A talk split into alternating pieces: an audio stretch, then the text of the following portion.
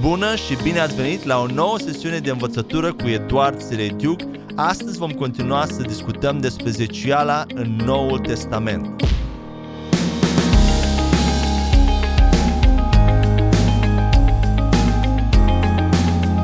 În sesiunea de astăzi vom continua să răspundem la întrebări despre zeciuială. Uh, în sesiunea precedentă am încercat să răspundem la întrebarea dacă zeciuiala este sau nu pentru credincioșii Noului Testament.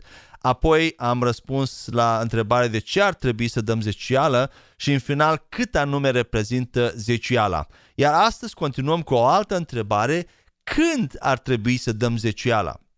Și aici mulți creștini pun deoparte zeciuiala de cele mai multe ori după, numai după ce toate nevoile lor au fost împlinite și dacă mai rămâne ceva la urmă. Cu toate acestea, Scriptura ne învață că zeciuielile și, zeciuielile și ofertele noastre către Domnul ar trebui să vină primele puse deoparte și vedem aceasta la Proverbe 3 cu 9. Că în primul rând trebuie să ne gândim la ce punem deoparte pentru împărăția lui Dumnezeu. Primul lucru pe care ar trebui să-l facem atunci când primim niște bani, cum ar fi salariul lunar, ar trebui să fie să-L onorăm pe Dumnezeu, dăruind o parte din ei lucrării lui Dumnezeu. De asemenea, unii dintre noi am fost învățați uh, să dăm doar când primim o direcție specifică de la Domnul. Însă cuvântul lui Dumnezeu, dacă uh, probabil sunteți de acord cu mine, cuvântul lui Dumnezeu reprezintă manualul de instrucțiuni pentru noi și nu ar trebui să avem nevoie de o voce auzibilă care să ne ofere tot timpul direcții suplimentare. Desigur, există momente în care Domnul va direcționa în mod special dărnicia noastră, dar nu este cazul tot timpul și mai ales în Noul Testament. Scriptura spune la 2 Corinteni 9 cu 7 și citesc de această dată din noua traducere românească, spune așa, fiecare să facă așa cum a hotărât în inima lui – nu cu regret sau din constrângere, pentru că Dumnezeu îl iubește pe dătătorul voios. Așadar, Dumnezeu nu trebuie să ne dea instrucțiuni cât să dăm, când să dăm, unde să dăm. El deja a spus să dăm așa cum am hotărât în inima noastră. Ce s-ar întâmpla dacă singura dată când copiii noștri ne-ar spune vreodată că ne iubesc, ar fi atunci când le zicem noi să ne spună? Este adevărat că trebuie să învățăm pe copiii noștri să spună lucruri de genul acesta, ca mulțumesc, te iubesc, atunci când îi educăm. Îi, îi învățăm întâi într-un mod specific când să zică astfel de lucruri și la fel Domnul ne conduce, Dumnezeu ne conduce în mod specific uneori să dăm într-un anume loc sau o anumită sumă. Însă, toți părinții, dacă sunteți părinți, așa cum și eu sunt, ne dorim să ajungem ziua în care aceste declarații vin din inima copiilor noștri într-un mod spontan. Și la fel Dumnezeu vrea să dăm atât cât dorim să dăm și nu sub presiune, nu din constrângere, nu din vinovăție. Trebuie să fim foarte atenți la aceste motivații pentru că dacă dăm din vinovăție, din presiune, din constrângere, nu dăm cu toată inima, acel dar nu are nicio valoare, nu ne, nu ne ajută la nimic. Corinteni 13 spune, putem să dăm la săraci toată bogăția noastră, dar dacă nu avem dragoste, nu ne folosește la nimic nu avem niciun avantaj atunci când dăm cu o, o, când dăruim cu o atitudine negreșită a inimii și aș vrea să accentuez acest lucru pentru că Dumnezeu se uită mai mult la motivația inimii în Noul Testament decât la gestul în sine și la suma exactă. Și vedem și pe Isus când a văzut-o pe acea văduvă care a dat la templu. Dumnezeu nu cântărește cum cântărim noi. Și accentul s-a schimbat, cum spuneam în sesiunea precedentă, de la, uh, din Vechiul Testament în Noul Testament pe atitudinea inimii. Și știu că este mai dificil acest lucru de, de identificat, dar uh, Dumnezeu ne cheamă să creștem, să ne maturizăm uh, și în această privință a dărniciei. Haideți să mergem mai departe la o altă secțiune unde ar trebui să dăm zeciala și și mai interesant această întrebare care cred că mulți dintre voi v-ați pus-o și haideți să vedem un prim pasaj la Maleahi 3 cu 10, un pasaj care spuneam foarte faimos. Dumnezeu spune poporului său acolo să aducă toate zeciuielele în cămară. În Biblia traducerea fidelă 2015 spune în cămară, iar în noua traducere românească spune în vistierie. În engleză este storehouse. De ce? Spune Dumnezeu să aducem pentru a fi hrană în casa lui. Ce este acum o cămară? Aș, haideți să vedem uh, în termenii uh, naturali, în termeni normal. Ce este o cămară? Este un loc în care oamenii își păstrează mâncarea sau unde merg să ia mâncare. Dacă vreți la alții se numește beci sau cămară. Conform acestui pasaj, atunci zeciala se pare că ar trebui să meargă în locul în care suntem hrăniți și slujiți spiritual, nu-i așa? Și dacă ne uităm și la 1 Corinteni 9 cu 11 la 14, 1 Timotei 5 cu 17 la 18 și Roman 15 cu, 15 cu 27, ele toate vorbesc despre același lucru, Apostolul Pavel spune că cei care slujesc în lucruri spirituale precum predicarea cuvântului, învățarea sau proclamarea Evangheliei ar trebui să beneficieze de lucrurile materiale ale celor care sunt slujiți. Slujitorii ar trebui să trăiască din Evanghelie, așa cum spuneam mai devreme. Acum, în domeniul acesta, unde să meargă zeciala, învățătura cea mai răspândită este că zeciala aparține în întregime bisericii locale, în timp ce doar ofertele care vin deasupra zecială, dincolo de zecială, pot merge și la alte biserici, organizații spirituale sau lucrări caritabile. Și într-adevăr, biserica locală este coloana vertebrală a lucrării lui Dumnezeu aici pe pământ și acesta este primul loc unde ar trebui să meargă zeciala noastră. Biserica locală ne poate hrăni și sluji spiritual în feluri în care nicio altă organizație sau lucrare spirituală nu poate să o facă. În ce sens? Pe lângă primirea cuvântului prin predicare și învățătură în biserica locală, noi ca și uh, credincioși îl putem, de exemplu, suna pe pastor, pe pastor sau pe altcineva de biserică dacă avem nevoie de ajutor, chiar și la miezul nopții. Avem posibilități de slujire, putem să slujim în biserica locală. Pastorii sunt cei care îi binecuvintează pe copiii noi, noi născuți, copiii noștri, oficiază căsătorii, consiliază, sfătuiesc pe oameni cu privire la probleme, la situațiile prin care trec.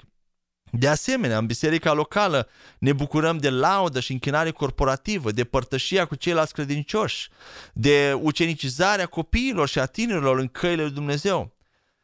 Însă, cu toate acestea, nu toate bisericile locale sunt cu adevărat o cămară și nu toate împlinesc nevoile oamenilor care fac parte din acele biserici, în special în domeniul predicării și al învățăturii. Poate te numeri printre acești oameni care nu găsești în biserica la care mergi hrană și nu te hrănești spiritual. Și există oameni și mulți, nu puțini, care merg la biserică în fiecare săptămână și nu se hrănesc niciodată spiritual. Dar se hrănesc de la alte biserici, de la alte lucrări creștine sau de învățături, de obicei online sau merg la alte biserici pentru hrană. Acum, dacă nu ne aflăm într-o biserică locală în care ne hrănim cu adevărat și în care putem să slujim, vei avea acest conflict în inimă, nu vei ști, și dacă ești un, un om, un creștin care dai zeceala, vei, vei avea acest conflict, unde să dau zeceala? Aici nu mă hrănesc. De ce aș da zeceala aici când nu, când nu, nu sunt deloc slujit și nici nu am o posibilitate de slujire? A, pot să ai acest conflict. Ce cred că ar trebui să facem în acea, în acea situație? Pentru că am trecut și eu prin această situație. Primul lucru care ar trebui să-l încercăm este să găsim o altă biserică locală bună în zona noastră, dacă, dacă este și dacă avem această posibilitate. Nu este niciun lucru rău să te duci într-o altă biserică unde ești hrănit și unde poți sluji. Biblia spune să nu părăsim biserica locală în general, să nu stăm în afara bisericii, dar nu să stăm într-o biserică, indiferent cum este acea biserică, să stăm ani de zile fără ca să uh, primim nimic, fără să fim hrăniți, fără să fim slujiți cum trebuie. Biblia nu interzice acest lucru și este datoria noastră să căutăm un loc în care putem crește spiritual. Așadar, ca, căutăm o altă biserică și dăm zeciala în biserica respectivă. În această situație, este adevărat că doar ofertele ce depășesc zeciala pot merge și la alte lucrări, biserici sau organizații. Însă, dacă nu putem găsi o biserică bună sau din anumite alte motive decidem să rămânem într-o biserică care nu ne hrănește spiritual, deocamdată, poate este ceva temporar, ci ne hrănim din altă parte, atunci am putea direcționa o porțiune din zeciala noastră sau chiar întreaga zecială către locul unde suntem hrăniți cu adevărat.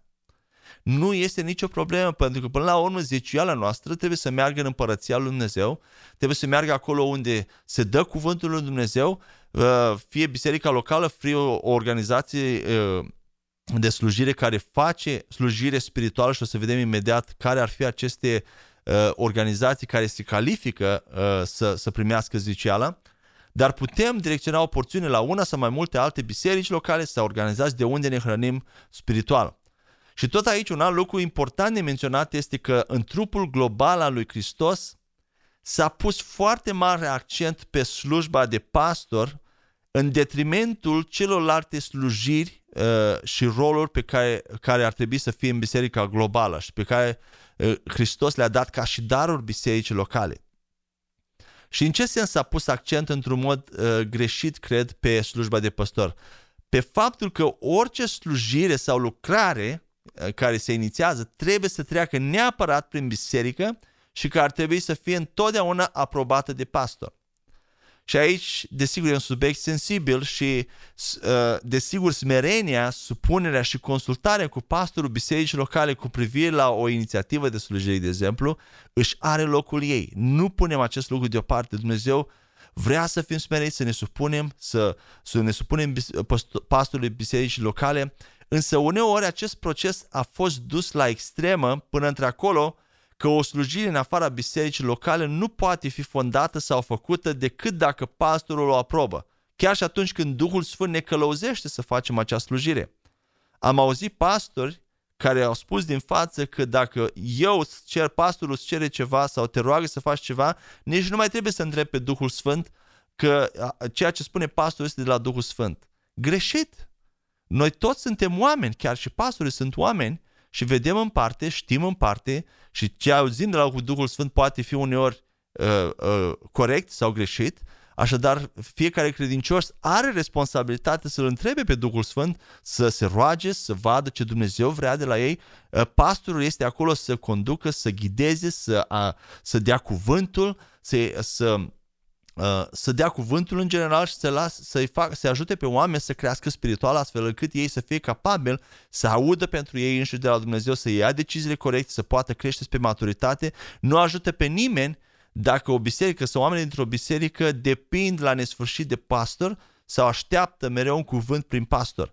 Noi trebuie să creștem la acel nivel de maturitate în care să fim responsabili uh, noi înșine cu ce vrea Dumnezeu la noi, ce, uh, în ce ne călăuzește Dumnezeu. La urma urmei, biserica locală este chemată, cum spuneam, să instruiască pe credincioși și să le dea drumul, să meargă la oameni, să le slujească. Acest lucru este de, de multe ori foarte dificil pentru pastori, mai ales cei care sunt nesiguri pe ei sau au o nesiguranță. Noi trebuie să fim relaxați, pastori, pastori slujitori în general, trebuie să fim relaxați pentru că și să ne încredem cu toată inima în Duhul Sfânt chiar, chiar și atunci când dăm cuvântul că Duhul Sfânt este cel care în final învață pe oameni. Fiecare om are nivelul lui de inimă, dar noi trebuie să fim relaxați, să ne încredem în Duhul Sfânt, că Duhul Sfânt își zidește biserica lui. Pe de altă parte, în Efeseni 4 cu 11 la 12, Biblia ne spune că Isus însuși, cum spuneam, a dat pentru echiparea sfinților în vederea lucrării de slujire nu numai pastori, ci și apostoli, profeți, evangeliști și învățători. Și de cele mai multe ori, oamenii în aceste roluri nu slujesc doar o biserică locală, ci mai multe biserici din întreaga lume. Toate acestea sunt chemări de prima linie, dacă vreți, și de conducere și nu pot funcționa întotdeauna la capacitatea maximă și în chemarea lor de plină în biserica locală. De ce? Deoarece pastorii bisericii locale sunt cei direct responsabili în principal să slujească oamenilor în acel context. Adică pastorul predică de obicei, da, mai dă și la alții de leagă, dar uh, slujba de predicare este a lui. Atunci ce facem cu cineva care este un învățător sau este un evanghelist și este prezent în biserică?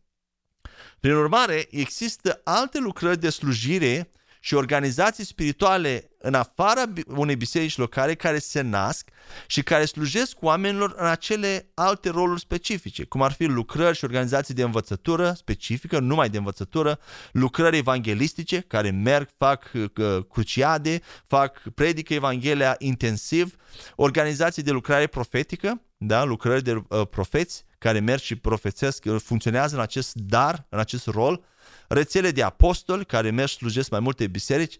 Acum nu înseamnă că acești slujitori sunt scutiți de la a face parte dintr-o biserică locală. Fiecare credincios, indiferent de chemarea, rolul sau slujirea lui, ar trebui să facă parte dintr-o biserică locală.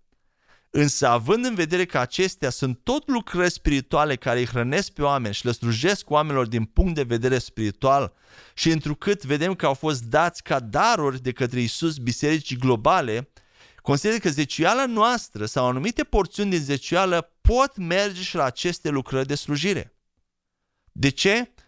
Din nou, uh, uh, pentru că printre prioritățile unei biserici locale s-ar putea să nu fie întotdeauna sprijinirea financiară a acestor slujiri din afara bisericii.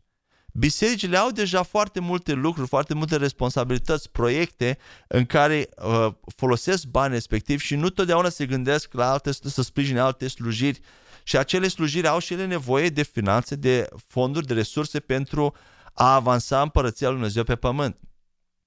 Acum, în ceea ce privește ajutorarea orfanelor, văduvelor și a săracilor, care este tot o slujire spirituală a împărăției și vreau să repet acest lucru, pentru că și mie mi-a luat ceva timp să ajung la această concluzie, dar este o slujire spirituală a împărăției, Aici, bisericile locale ar trebui să se implice cel mai activ și să utilizeze o parte din veniturile lor din zeciuiel în acest scop. Cu toate acestea, știm că de cele mai multe ori implicarea bisericilor nu este suficientă. Și există multe organizații creștine non-profit și organizații de caritate care ajută semnificativ în acest domeniu. Și am văzut în Vechiul Testament cum oamenii dădeau o zecială separată sau oferte la fiecare trei ani pentru cei nevoiași. Acum, dacă ar fi să translăm această practică în Noul Testament, nu este chiar ușor. Însă cred că e posibil, că zeciala noastră ar trebui să fie, cred că zeciala noastră ar trebui să fie direcționată către acele lucrări și biserici al, al căror obiectiv principal este edificarea spirituală a trupului, în timp ce orice alte oferte în afara zeciuielei sau, care, sau uh, alte zeciuieli, dacă vreți, ar putea merge către organizații caritabile. Și motivul pentru care spun acest lucru este din cauza că Pavel spune că cei care slujesc din Evanghelie trebuie să trăiască în Evanghelie. Vedem pe preoții levitici că uh, sistemul preoțesc se baza pe acele zeciuieli, funcționa pe baza celor zeciuieli, iar pentru săraci, pentru nevoiași se făcea o altă ofertă, o altă zeciuială și se folosea pentru acest lucru. Și la fel cred că ar trebui să păstrăm aceeași linie și în, în Noul Testament. Sper că aceste răspunsuri au adus cât de cât libertate și claritate în acest, în acest aspect unde să dăm zeciala. Acum haideți să mergem mai departe și răspundem la o altă întrebare uh, destul de importantă. Trebuie să dăm zeciala când, chiar și când suntem în datorii? Acum, chiar dacă suntem în datorii sau trecem printr-o perioadă financiară mai dificilă, zeciuiala ar trebui să fie totuși o prioritate. E adevărat că este tentant să folosim acești bani pentru a ne plăti datoriile, acei 10%, însă disciplina și credința care se zidește prin zecială este de o mare valoare și îl onorează pe Dumnezeu și nu numai atât, dar ne lărgește inimile noastre. Chiar și atunci când avem datorii, putem să avem, să păstrăm o atitudine de dărnicie și să fim generoși. Acest lucru este probabil mai ușor de făcut dacă deja ne-am disciplinat și ne-am antrenat în timp să facem acest lucru fără a reconsidera vreodată, adică să dăm zeceală fără să ne mai gândim vreodată. Ea aparține lui Dumnezeu, o dăm, nu ne mai gândim la ea să o păstrăm vreodată. Însă, dacă nu, am, dacă nu ne-am creat această disciplină și nu este ceva clar pentru noi, atunci vom fi mult mai predispuși la necredință în a da zeciuiala când trecem prin momente dificile sau prin datorii. Însă, chiar și în această situație de necredință sau în care poate nu suntem convinși, avem o ocazie extraordinară să ne provocăm pe noi înșine și credința noastră să avem mai multă încredere în Dumnezeu că va, avea, va avea grijă de datoriile noastre decât în cei 10% din venitul nostru. Este o chestiune de credință. În momentul în care decizi să păstrezi acei 10%, practic tu afirmi prin acțiunea ta că tu te încrezi mai mult în cei 10% să-ți acopere datorii decât în Dumnezeu însuși. Iar dacă o dai, atunci credința ta se pune mai mult în Dumnezeu decât în cei 10%. Este o chestiune simplă. Ca o alternativă, am putea încerca de asemenea să aruncăm o privire pe în bugetul nostru, să ne facem un buget și să găsim modalități de a reduce cheltuielile pe alte lucruri. astfel încât să putem să dăm întreaga zecială Domnului, să, să o dăm pentru împărăția lui Dumnezeu. Dar merg și mai departe. Dacă totuși nu suntem convinși în inima noastră că ar trebui să dăm tot timpul zeciala, chiar și când suntem în datorii, atunci, după inima lui Dumnezeu și caracterul lui Dumnezeu, este mai bine să dăm mai puțin, dar cu o convingere și o bucurie de plină decât toată zeciala cu vinovăție și din necesitate. Nu e un, nu e un lucru uh, de apucat. Vedem că în Romani 14 cu 23 Biblia ne spune că orice nu vine din credință sau din convingere, dacă vreți, este păcat. E, e greu să înghiți, înghițim acest lucru, chiar dacă dai mai mult, dacă o dai din, de, nu ești convins în inima ta, o dai din necesitate, atunci intri în zona de păcat. Iar 2 Corinteni 9 cu 7 ne încurajează cum? Să dăm cu bucurie. Și avem impresia de multe ori și adevărat că acțiunile noastre ne ajută să creștem, să eliberăm mai multă credință, nu numai doar ascultarea cuvântului, dar cea mai mare, cea, uh, modalitatea principală prin care noi dacă uh, putem crește în credința de a da acei 10% cu convingi cu toată inima, uh, modalitatea principală este să continuăm să ascultăm mai mult cuvântul lui Dumnezeu cu privire la prosperitatea noastră în Hristos, și nu neapărat să ne ținem de dărnicia unei sume fixe, dar cu vinovăție. Acea ascultare, dacă vrei să crești în credință, continuă să asculți cuvântul, dă mai puțin uh, în acel moment, dar continuă să asculți cuvântul și acea ascultare, Biblia spune că credința vine în urma auzirii. Cu cât auzim mai mult din cuvânt, acea ascultare este cea care ne va crește credința pentru prosperitate și ne va ajuta să ajungem la punctul în care să putem să dăm toată zeciala cu bucurie și chiar, chiar în timp ce suntem în datorii. Amin? Și uh, aș vrea să simțiți inima lui Dumnezeu că Dumnezeu ne iubește și dorește așa de mult ca să fim liberi. Să fim liberi, să dăm cu bucurie, dar în același timp și împărăția să fie binecuvântată. Amin? Mergem mai departe la o altă întrebare, mai avem încă trei întrebări și sper să reușim uh, în timpul care ne este alocat. Ce se întâmplă dacă nu dăm zeciala? Noi suntem învățați de cele mai multe ori că în conformitate cu Maleahi 3 cu 8 la 9, dacă nu dăm zeciuiala, îl jefuim pe Dumnezeu și suntem blestemați cu un blestem. Acest pasaj însă era adevărat în Vechiul Testament când oamenii erau sub lege. Însă nu mai este adevărat în Noul Testament. De ce? Hai să vedem Galateni 3 cu 13 ce ne spune. Ne spune următorul lucru. Citesc din nou din Uh, Biblia traducerea fidelă din 2015. Hristos ne-a răscumpărat din blestemul legii, făcându-se blestem pentru noi. Fiindcă este scris, blestemat este oricine atârnă pe lemn. Ce vedem în acest pasaj? Hristos a luat tot blestemul care vine ca rezultat al încălcării, încălcării legii lui Moise. Toate blestemele din Deuteronom 28, care includ și uh, toate blestemele nu numai de acolo, dar care includ și nedarea zeciuielii și în, uh, în consecință noua creație în Hristos este întotdeauna binecuvântată și nu poate să fie niciodată blestemată din nou. Și asta repet din nou. Noua creație în Hristos este întotdeauna binecuvântată și nu poate să mai fie niciodată blestemată noua creație, noi credincioși, avem dreptul numai la binecuvântările din Deuteronom 28 și nu numai la acele binecuvântări, încă multe alte binecuvântări și promisiuni, fără nicio condiție. Toate, nu e așa că e minunat, extraordinar, toate condițiile necesare de ascultare și sfințenie au fost îndeplinite de Hristos pentru noi, iar acum noi suntem în El ne spune 1 Corinteni 1 cu, cu 30, noi suntem în El, prin El am fost făcuți răscumpărați, sfințiți. Apoi 1 Ioan 4 cu 17 ne spune că așa cum Hristos este, așa suntem și noi pe pământ.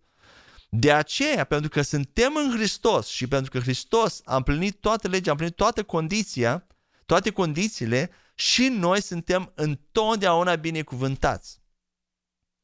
Poate oare Hristos să mai fie blestemat vreodată? Desigur că nu.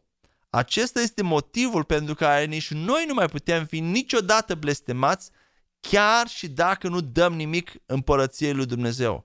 Și știu că acest lucru este greu de înghițit, chiar, mai ales pentru lider și slujitor, pentru că imediat vine frica și uh, că oamenii nu o să mai dea și că lucrarea va suferi, că oamenii nu știu să dea din proprie inițiativă, trebuie cumva forțați, încurajați, dar poate la început așa va fi.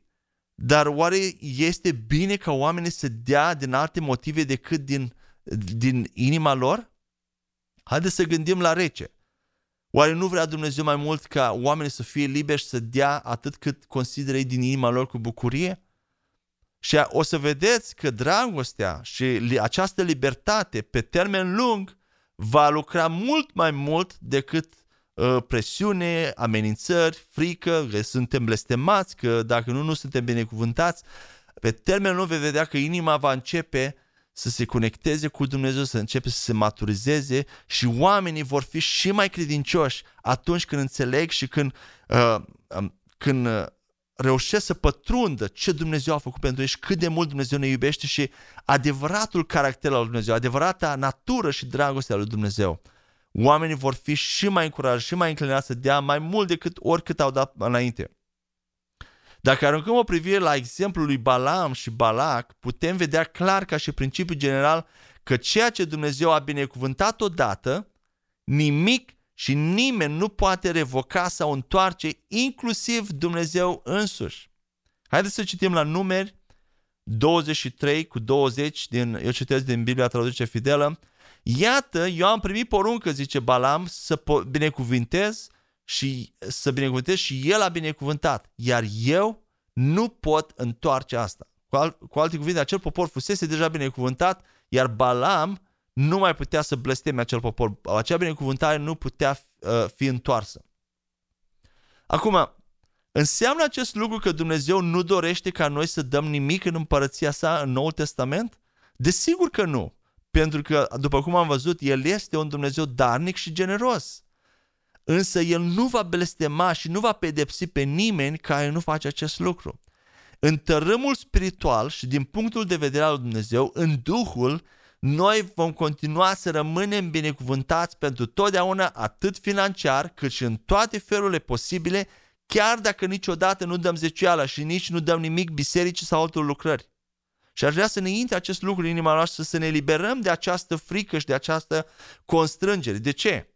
Pentru că materializarea acelor binecuvântări în lumea fizică naturală depinde doar de credință ca ori toate celelalte lucruri din Evanghelie. Iertarea păcatelor, vindecare și prosperitatea noastră este doar prin credință. Noi aducem din spiritual în material binecuvântările financiare doar prin credință. Însă, veți, prin meditație veți observa și veți, probabil veți ajunge la aceeași concluzie la care am ajuns și eu, că dărnicia regulată face ceva în mințile și inimile noastre. Și aici uh, spuneam mai devreme sau în sesiunea trecută că Dumnezeu prin dărnicie ne vrea binele nostru, nu binele Lui. Nu, el nu are o motivație egoistă. Ce face dărnicia în mintea și inima noastră? Crește și consolidează eliberarea credinței în domeniul prosperității, indirect astfel încât să putem să ne bucurăm și să materializăm mai multe binecuvântări pe care le avem deja disponibile în spirit și într-un ritm mai rapid. Cu alte cuvinte, când tu dai regulat credința pentru prosperitate, că tu ești deja prosper, crește. Acel, acea disciplină ne ajută și ne, ne, ne întărește credința. Și indirect, practic, prin dărnicia noastră, practic, prosperitatea noastră depinde doar de credință, dar indirect credința noastră este afectată de dărnicie, de, un, de aceste fapte exterioare. Și de atitudinea cu care dăm, bineînțeles, că dacă dăm din necesitate, din nou credința este blocată. Credința lucrează prin dragoste, credința lucrează prin bucurie, când ești relaxat, când ești de plin convins că trebuie să dai acea sumă. Amin? Mai avem încă două întrebări, uh, hai să avem răbdare, cred că ne binecuvintează aceste, aceste răspunsuri. Următoarea întrebare, depind vindecarea și prosperitatea noastră de, de, de zeciuială? Nu în mod direct, nu depind. Vindecarea și prosperitatea nu depind de zeciuiala noastră. Ele depind doar de credința în cuvântul lui Hristos. Și aceasta trebuie să ne intre bine în inima noastră, doar prin credință. În Noul Testament, toate lucrurile sunt doar prin credință. Vindecarea și prosperitatea sunt primite numai prin credință și sunt complet incluse în mântuire. Nimeni nu poate cumpăra minuni și vindecări de la Dumnezeu cu bani. Mai mult decât atât, dacă vrem să folosim principiul, de exemplu, al semănatului și al seceratului, semănatul banilor nu va produce o recoltă de minuni sau de vindecare. Semănarea banilor va produce doar o recoltă de bani în cel mai bun caz. Și o să explic ce vreau să spun cu asta. Însă cuvântul lui Dumnezeu despre vindecare, prosperitate, minuni, este singura sămânță care atunci când este semănată în inimile noastre, va produce o recoltă a acelor lucruri. Când noi, ca oameni în Hristos, credem cuvântul lui Dumnezeu despre prosperitate, că am fost deja făcuți prosperi, și din acea stare a inimii, acea stare de credință, dăm zeciala cu bucurie, fără a ne gândi la cât vom primi înapoi, acea faptă de dărnicie întărește credința despre faptul că noi suntem prosperi deja. Cu alte cuvinte, udăm sămânța prosperității în inima noastră. Am spus această idee de mai multe ori sub diferite forme ca astfel să intre în inima noastră. Acea credință va produce mai multă prosperitate în viața noastră. Dar apoi mergem un pas mai departe și vedem că vom vedea că acea credință care am câștigat-o în domeniul prosperității și care ne aduce mai multă prosperitate, se va prelinge și în alte domenii. Vom avea mai multă credință și pentru vindecare, pentru victorie, pentru succes și pentru sfințenie. Și acesta îl numesc principiul lui David. Care este principiul lui David? Dumnezeu a fost cu mine când am ucis leul și ursul, iar Dumnezeu va fi cu mine și pentru a ucide uriașul. Acesta este principiul lui David.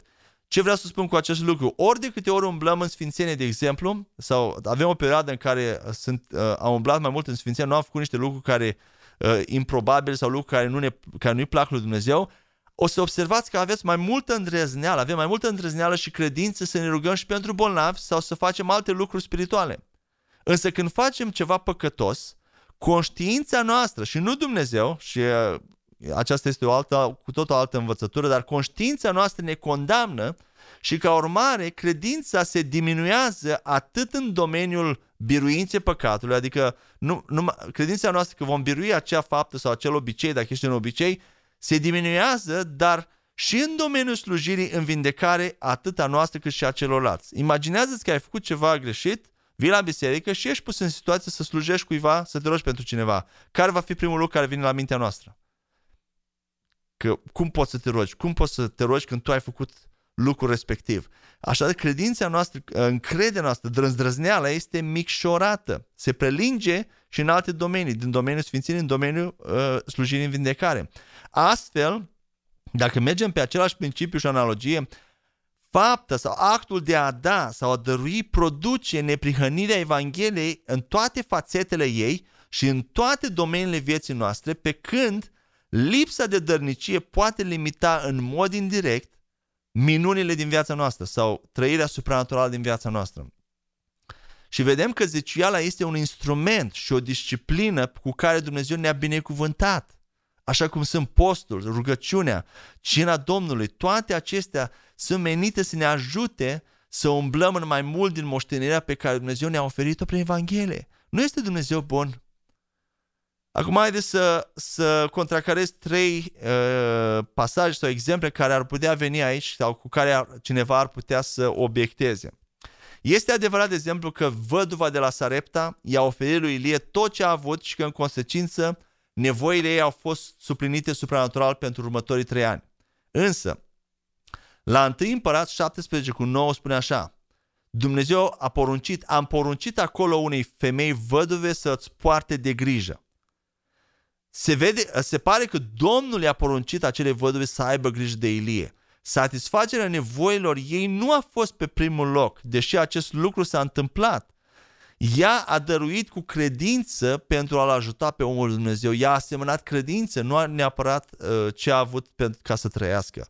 Fapta pe care a, a, a, a făcut-o și a dat întâi omului Dumnezeu, uh, a făcut-o cu credință și când a făcut acea, a, acel lucru cu credință, atunci acel lucru acea credință a generat în final ca uh, uh, provizia supranaturală pentru următorii trei ani. Apoi, știm că darurile lui Corneliu în Noul Testament au ajuns în fața lui Dumnezeu ca jertfă de aducere aminte. Vedem asta în faptele apostolilor 10 cu 4. Dar și aici credința sa este ceea ce a plăcut lui Dumnezeu. Pentru că la Evrei 11 cu 6 spune că fără credință este cu neputință să fim plăcuți lui Dumnezeu. nu e așa? Așadar, nu actul în sine că el dădea uh, bani la, la oameni, făcea milostenii, este ceea ce a plăcut lui Dumnezeu. Ci inima lui, credința lui, căutarea lui este ceea ce l-a, i-a plăcut lui Dumnezeu și l-a atras pe Dumnezeu. Așadar, dărnicia lui a fost doar un simbol evident al credinței sale și al încrederii în Dumnezeu. Binecuvântările lui Dumnezeu nu pot fi cumpărate cu nimic. Și vedem asta la fapte 8 cu 18 la 20.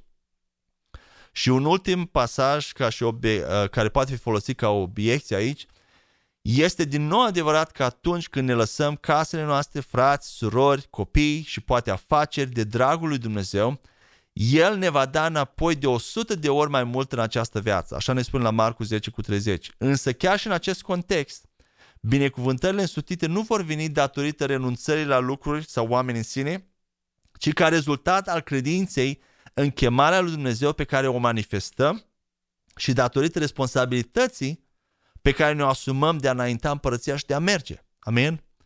Așadar, vindecarea și nimic din Evanghelie, prosperitate, binecuvântarea noastră nu depind direct de zeciala noastră, ci zeciala este o unealtă, este o disciplină care ne face pe noi să creștem mai mult în credință și ne, ne binecuvântează și pe noi. Și ultima întrebare de care ne vom ocupa în această sesiune este ne va da Dumnezeu înapoi zeciuiala înmulțită? Și din nou aici va trebui să spun nu. El nu va face acest lucru pentru că nu există o astfel de promisiune. El ne-a dat deja toată prosperitatea care ne poate fi dată și acea prosperitate este în noi, în Duhul nostru renăscut. Noi trebuie doar să o manifestăm în afară prin credință. Iar aici, cum spuneam, zeciala joacă un rol, uh, așa cum am menționat mai, mai devreme. Chiar și în cazul semănatului și aseceratului de bani, dacă folosim această lege, nu Dumnezeu este cel care îi face pe oameni să secere. Pentru că El a terminat lucrările, El s-a odihnit.